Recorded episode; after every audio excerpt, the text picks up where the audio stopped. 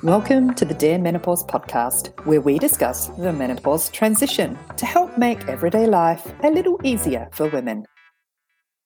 Hi, this is Sonia, and I am the host of Dear Menopause. Today, I'm joined by Alex Isaac. Alex is very generously and bravely sharing her story with us about being a carrier of the BRCA genetic mutation. This is a story around breast cancer history, family history, preventative surgeries, and surgical menopause. This is a heads up. I am splitting this story across two episodes. This is the first part. Enjoy hearing Alex's story. Alex, welcome to Dear Menopause.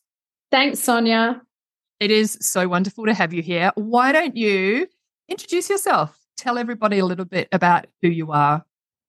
Okay, so my name's Alex. I'm 39 years of age and I live on the northern beaches of Sydney with my husband and my two kids.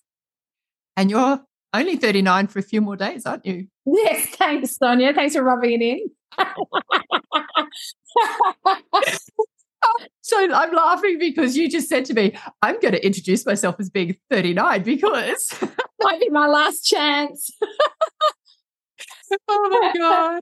Now, I'm having a giggle because we do have a really serious topic to talk about. I wanted to also keep our conversation light and and a bit of fun as well. So Alex, we're here to talk about your family history, the BRCA gene that you now know is um, something that has been carried down through generations of your family. Are you happy to start off by just giving everybody that's listening that's perhaps maybe heard about the BRCA gene, because I think it would be surprising to come across anyone today that hasn't, a little bit of a, you know, a rundown on, on what it is and what it means to be somebody that that carries the BRCA gene? Sure. Um, so the I personally carry the BRCA1 gene mutation. Um, so there's a few different mutations that um, someone might carry that would increase their risk of breast and ovarian cancer. Um, this one, I mean, they're all nasty in various ways, but this one increases your risk um, of breast cancer by up to 75%. Um, and increases your risk of ovarian cancer by up to 60%. There's now also actually other types of cancer associated with the BRCA1 gene mutation. Um, the list is getting a little exhaustive, but you know can uh, can increase your risk of melanoma and pancreatic cancer, um, and for men it can increase your risk of prostate cancer, and also men um, that carry the mutation can have an increase of risk of breast cancer as well. So there's a few other little ones that have been thrown in there over the years as they've done some more research as well. Um, so yeah, so that's the mutation that my family carry. And we discovered this mutation in 2013 when my sister was diagnosed with breast cancer at the age of 33. That was the first time that you guys obviously were aware that this genetic mutation was in your family thread. Now, your mum had a breast cancer history as well, didn't she? Um, actually, it was my grandmother that had a breast cancer history. She, but, and so we were aware that my grandmother had had breast cancer, but as you well know, you know, breast cancer is unfortunately quite common. So, you know, it's not, you, you don't necessarily jump to conclusions and, and assume that it might be due to a genetic mutation. But my mum and my auntie had um, increased their screening over the years and had approached a doctor, uh, um, their GP, and mentioned that their mother had had two breast cancer diagnoses in her life, actually. So, again, statistically speaking, that increases your odds yet again of carrying a mutation if you have two breast cancer diagnoses that are more than 10 years apart. Um, so it certainly did seem like there could be something, but we weren't recommended for genetic testing at that at that stage, even though my mother had asked. Um, but so the, our first um, knowledge of the mutation was after my sister got her diagnosis at 33. They recommended that we pursue genetic testing due to my sister's ripe age. Um, so the hereditary cancer clinic at Sydney Prince's, Prince of Wales Hospital put us all through the genetic testing, and it came back that yes, it was in fact from my mum's side, and mum therefore was also a mutation carrier. So they were quite perplexed that mum was 54 at that stage and hadn't had breast cancer and that my sister was 33 and you know uh, was diagnosed with with triple negative a very aggressive um, stage three form of breast cancer. So so we all carried on and, and did the genetic testing. As it turns out, I have an older sister, obviously, Sarah, 33, and I have a younger brother, and all three of us inherited the gene mutation from my mum. So it wasn't actually until actually only six weeks until um, from that diagnosis that um, we had started our preventative surgery journey. And um, mum, during her preventative mastectomy, they tested the pathology after her surgery and discovered that she had breast cancer at the time of her preventative mastectomy. They discovered this through the preventative surgery. So, so very lucky in, in our, you know, in so many ways, you could say that my sister's breast cancer diagnosis saved my mum, really, because we wouldn't have discovered her breast cancer diagnosis until much later. She'd, she'd only actually had a mammogram three months before this preventative surgery, and there was nothing. And they went back and uh, had a look at the imagery from the mammogram, and th- it was clear. So that that um, it was DCIS, um, which means it was contained within the ducts yeah, it grew very quickly, as is the nature of breast cancer. When you have a genetic mutation, it's typically quite aggressive and very rapidly grows and spreads. So, very lucky. Talk me through Sarah's diagnosis. Mm-hmm. So, yes, Sarah was Sarah felt her lump herself, took herself off to the GP. They then progressed to having an MRI, um, and then they um, suggested that she have a core biopsy um, and that returned a positive result for for her breast cancer, which was um, yeah stage three, very aggressive, triple negative. Um, so she then was advised by her amazing, excellent, phenomenal breast surgeon in Sydney um, to have the surgery, a lumpectomy, in fact, ASAP. So I think it was a few days before she had her lumpectomy. And then she started 16 rounds of chemo mm-hmm. within six months. So she started with the AC chemo, um, which is, as, as I'm sure you know, Sonia, that it's a very nasty type of chemo, very full on. The Red Devil. Yeah, awful. Yeah. Uh, and so Sarah had a two year old boy, has it, well, she still has him. he's not two anymore. he's not two anymore. So, you know, it was, a, it was, it was a very tough time for her. Um, and she would have loved to have had more children, but sadly for Sarah, it wasn't to be. Um, you know, she had to rush through her breast cancer treatment. Um, and that was that. Her fate was sealed. So um, it was all hands on deck. You know, we all tried to help out as much as we could with her little boy while she went through this horrific six month treatment. Never seen anything like it. I think, and in fact, witnessing Sarah going through that really helped make my decisions about what I would do with my health. Staying on Sarah just for a moment. So she was 33. She had the AC chemo, which is yes, horrendous. Mm. So obviously, from a menopause perspective, chemo would have thrown her into a medically induced menopause at that point. I my understanding is that it definitely um, affected her egg reserve. Mm. I think, as you know, it's obviously hard to diagnose. Well, you know, it's not always certain when when you're going through menopause whether and especially when you're going through chemo treatment are you feeling that way because of the chemo are you feeling that way because of the menopause yep. um, so my understanding is that d- definitely her egg reserve was affected she wasn't able to have children after that point that, yeah. she also then had in 2019 i want to say no 2017 I can't quite remember the year, but she did have a uh, preventative hysterectomy, which most certainly, if, if she hadn't have gone through menopause through her treatment, it definitely would have thrown her into menopause. And as we know, surgical menopause hits hits hard and fast as well. It does, and that's the that's the common path for genetic mutation carrier, particularly the BRCA1 or 2, is that from a preventative surgery perspective, is a mastectomy, double mastectomy. Um, so obviously removing the breasts and the associated breast tissues to remove the risk of the breast cancer. And then it's removing the ovaries to remove the risk of the ovarian cancer. So, as you talked about at the beginning, those risks for any women that carry those genetic mutations are so very high that, but removing the, the, the breasts and the ovaries. And I know that now not necessarily ovary ovary removal is actually the first course of action now for a lot of women. We'll talk about that in a, in a minute. But for Sarah, um, that's that was what she went through. So she had her she went through her chemo, she had the lumpectomy. She then obviously went on to have a, a mastectomy as well.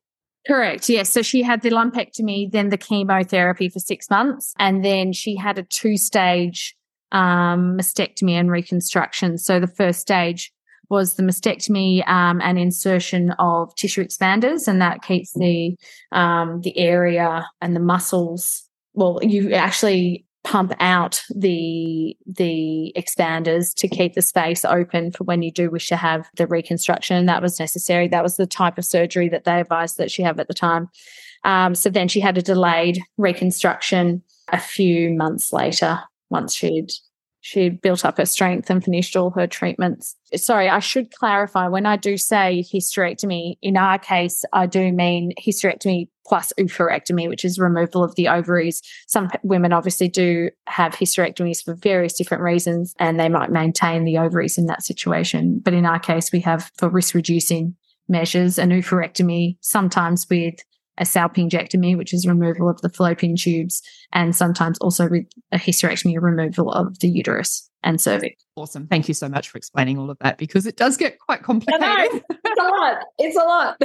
it is. It's a, and it's such a lot to wrap your head around at such a young age as mm. well. That was that was Sarah's experience. So then obviously as you said before, 6 weeks after Sarah's diagnosis and you guys finding out that you are all BRCA carriers, mm-hmm. um, you then are faced with finding out that you also carry this gene mutation and then have some decisions to make yourself around what your future looks like. Mm-hmm. So, are you comfortable talking us through what absolutely. that experience was like for you? Yeah, absolutely. It's obviously, yeah, we were quite young at the time. We were 30. My husband and I just started trying to have um, our little family. So, with knowledge of Sarah's breast cancer diagnosis and what that what would lie ahead, and potentially the the gene mutation that might be looming, we decided to put the brakes on that and focus on what you know the health concerns that might be coming around the corner. So we didn't actually know yet about whether I would carry the mutation until the January. Um, so we had about six weeks. So Sarah's diagnosis was in October, and we um, it was obviously difficult to get the results around Christmas. So we didn't actually find out the results until the January, but we had already had six weeks or so to do a lot of research and and speak to surgeons and speak to the the counselors at the hereditary cancer clinic and it basically what it boiled down to was um, my my sister's breast cancer surgeon proposed to me the the idea of uh, you know so you're in, interested in having a family and how how many children do you wish to have? And I said oh look maybe two or three in an ideal world. I know that doesn't always happen. He, he said well your sister is 33 and you're 30 and let's propose that you have two or three children. Would you like to breastfeed? I said, yes, it's always been a priority for me. I'd love to breastfeed. He said, okay, great. So now you're looking at your 30. Let's say if you get pregnant this year, you might be 36, let's say, by the time you finish having three children and a year's worth of breastfeeding in between each of those children. And he said, and so all that while, whilst you're pregnant and whilst you're breastfeeding, breast screening is very limited due to the the milk being you know, blocking your vision when they're doing the screening and the imaging. And he said, I really don't advise, you know, you take that that road because you're you're you you could be 36 and right now your sister is 33 with breast cancer diagnosis you know it doesn't add up so on that we made the you know difficult decision but you know in some ways you might say it's an easy decision when you're watching your sister going through breast cancer and you think I, I could do I could have this preventative mastectomy and potentially avoid chemo altogether, eh, you know, and, and, and a breast cancer diagnosis and all all those things that go with it. Where we decided to go um, down the road of having a breast um, a, a mastectomy rather, and so yeah, six weeks later, I went under the knife. We had um, I had a mastectomy with a direct implant reconstruction.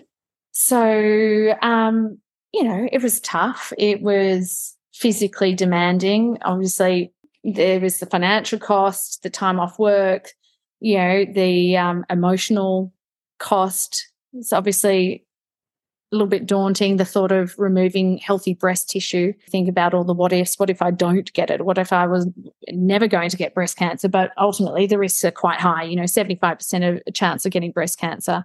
So it was not a risk i was prepared to take especially when we're thinking about you know having a family and i need to to think about the bigger picture and sticking around for these little kids that we might be bringing into the world. Um, the preventive mastectomy happened in for me in 2014. We decided to pursue. Um, we heard about I- IVF and the fact that you can use IVF to avoid passing on the mutation um, to embryos. Before yeah. we go any further down, are you happy sure. to talk us through that process a little bit, the the screening of the embryos? Yes, sure um, a new way to screen embryos was introduced the same year that we looked into it. So it was in 2014. Uh, it was called carrier mapping or PGD, pre-implant genetic diagnosis. Um, and how they're able to to screen these embryos, so to speak, is that they're able to do a biopsy on the embryos once the embryos are um, 100 cells big or a blastocyst, which is happens after about five days um, they can test those embryos and um, determine if they carry the mutation or not. So that's how you can use IVF to to screen embryos to avoid passing on the mutation, because obviously then would only technically implant embryos without mutation. So it gives um, you some choice. choice. Correct. So, so yeah. So there was obviously with the IVF, though. You know, it's not as so many people I know have gone down this IVO IVF road and it's not you know financially again financially emotionally physically it's takes a toll. It's not easy. And you know it's time you know it costs you time as well. You know you have to go into the ivf clinic every two days to have your bloods taken. You really have to be around for obviously the collections the transfers. It's not a walk in the park. So we've got two little kitties and we're very very lucky that the process worked. It doesn't always work and it's very difficult, challenging time for us, but we got through it and we've come out the other side with our two gorgeous kitties who are now eight and six. A huge toll that it's taken on yeah. not just you, I would imagine everyone around you as well throughout the process. And sure. you know, yeah, yeah. But um, like you say, two beautiful children yeah. at the end of the day, which is fantastic. Yeah. Thank you for sharing that because I know that that's not an easy process to share. And then what was your next steps following filling your nest of children?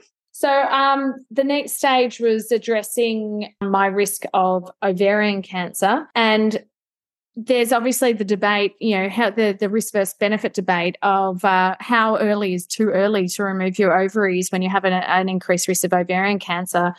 You know, obviously removing your ovaries at a very young age well, removing your ovaries full stop will set you into surgical menopause. So how you know when does when does the the the risk of the ovarian cancer outweigh the risk of you know overall mortality life mortality of, of removing your ovaries so we i did a lot of research and i realized through my studies that a salpingectomy, which is removing your fallopian tubes, could potentially, well, that the, the, the belief was, and it still is, I believe, um, in 2019, that um, ovarian cancer um, potentially starts in the fallopian tubes. So there's there's good research to suggest that so at the time, we decided that perhaps reducing my risk of ovarian cancer, we could start by removing the fallopian tubes. Um, so we did that in 2019, and I had the salpingectomy then, and uh, we hoped that that would hold off, hold me off for at least a few years until 40, when they suggested I remove my ovaries. So we did that. That was given the other surgeries I've had, I would say that was relatively straightforward as, as far as the surgery can go. And then the next surgery I had, I discovered a lump in, I won't say my breast tissue, I, uh, I would say around the implants of my reconstructed breasts. Mm-hmm. We discovered that in December 2022. So about nine months ago now. And I had a core biopsy at the time because it looked like a suspicious lump. Obviously, having had a mastectomy, finding a suspicious lump in anywhere in your chest is very concerning. You think, yeah. they leave some breast tissue behind? What's happened? What's happened?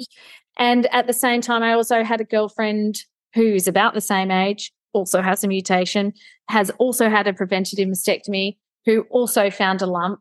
Um, we were within weeks of each other, and unfortunately, her lump did turn out to be cancerous, which is awful. Um, so anyway, so I was I was naturally nervous, but luckily the results were benign. It was it was fine, thankfully. But in that process, through the screening for after the MRI and after the core biopsy, discovered that my implants had um, ruptured quite significantly and had sent my the silicone around my through my lymphatic system so i have lots of lovely lumps of silicone all through my lymph nodes um, which unfortunately you can't do much about so they're still there but it also meant you know more surgeries so in february of 2023 this year i had my first of two surgeries to sort out this new dilemma. My surgeon went in and um, yeah, removed my ruptured implants. He said it's probably the worst rupture he's ever seen, which is not great, but anyway, it's done.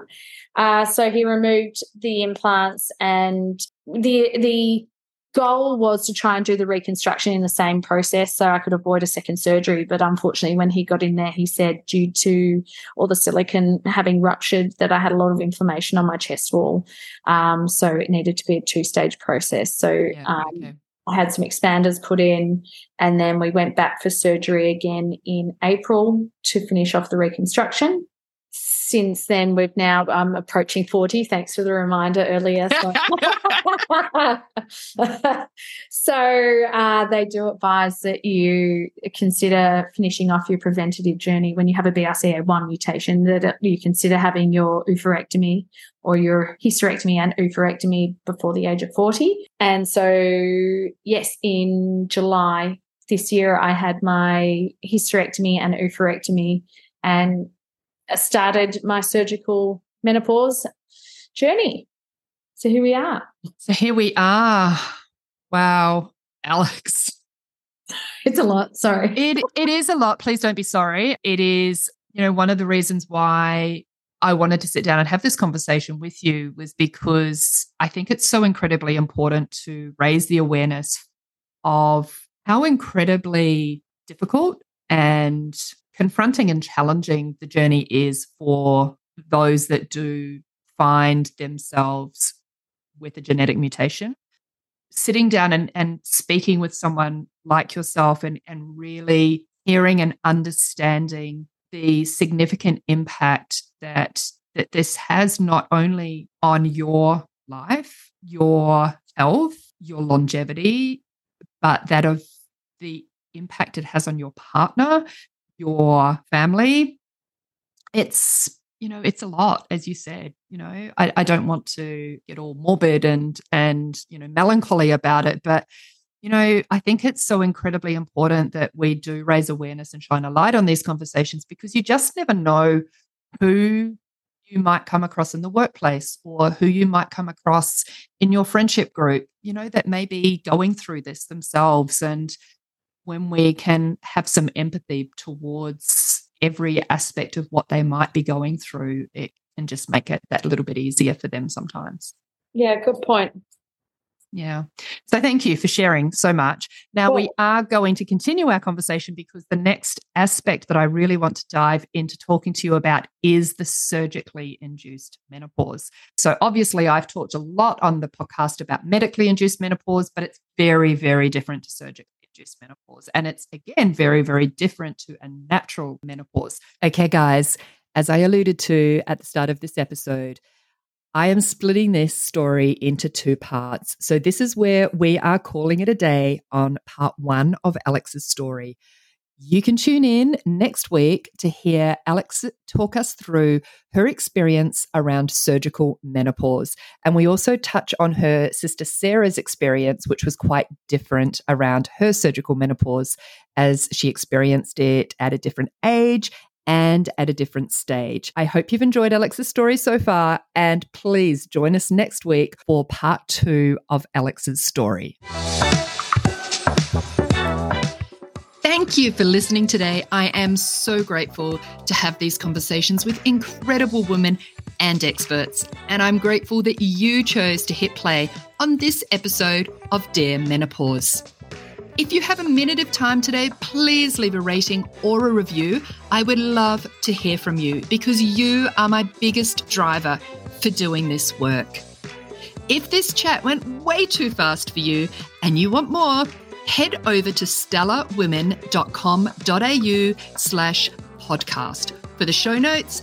And while you're there, take my midlife quiz to see why it feels like midlife is messing with your head.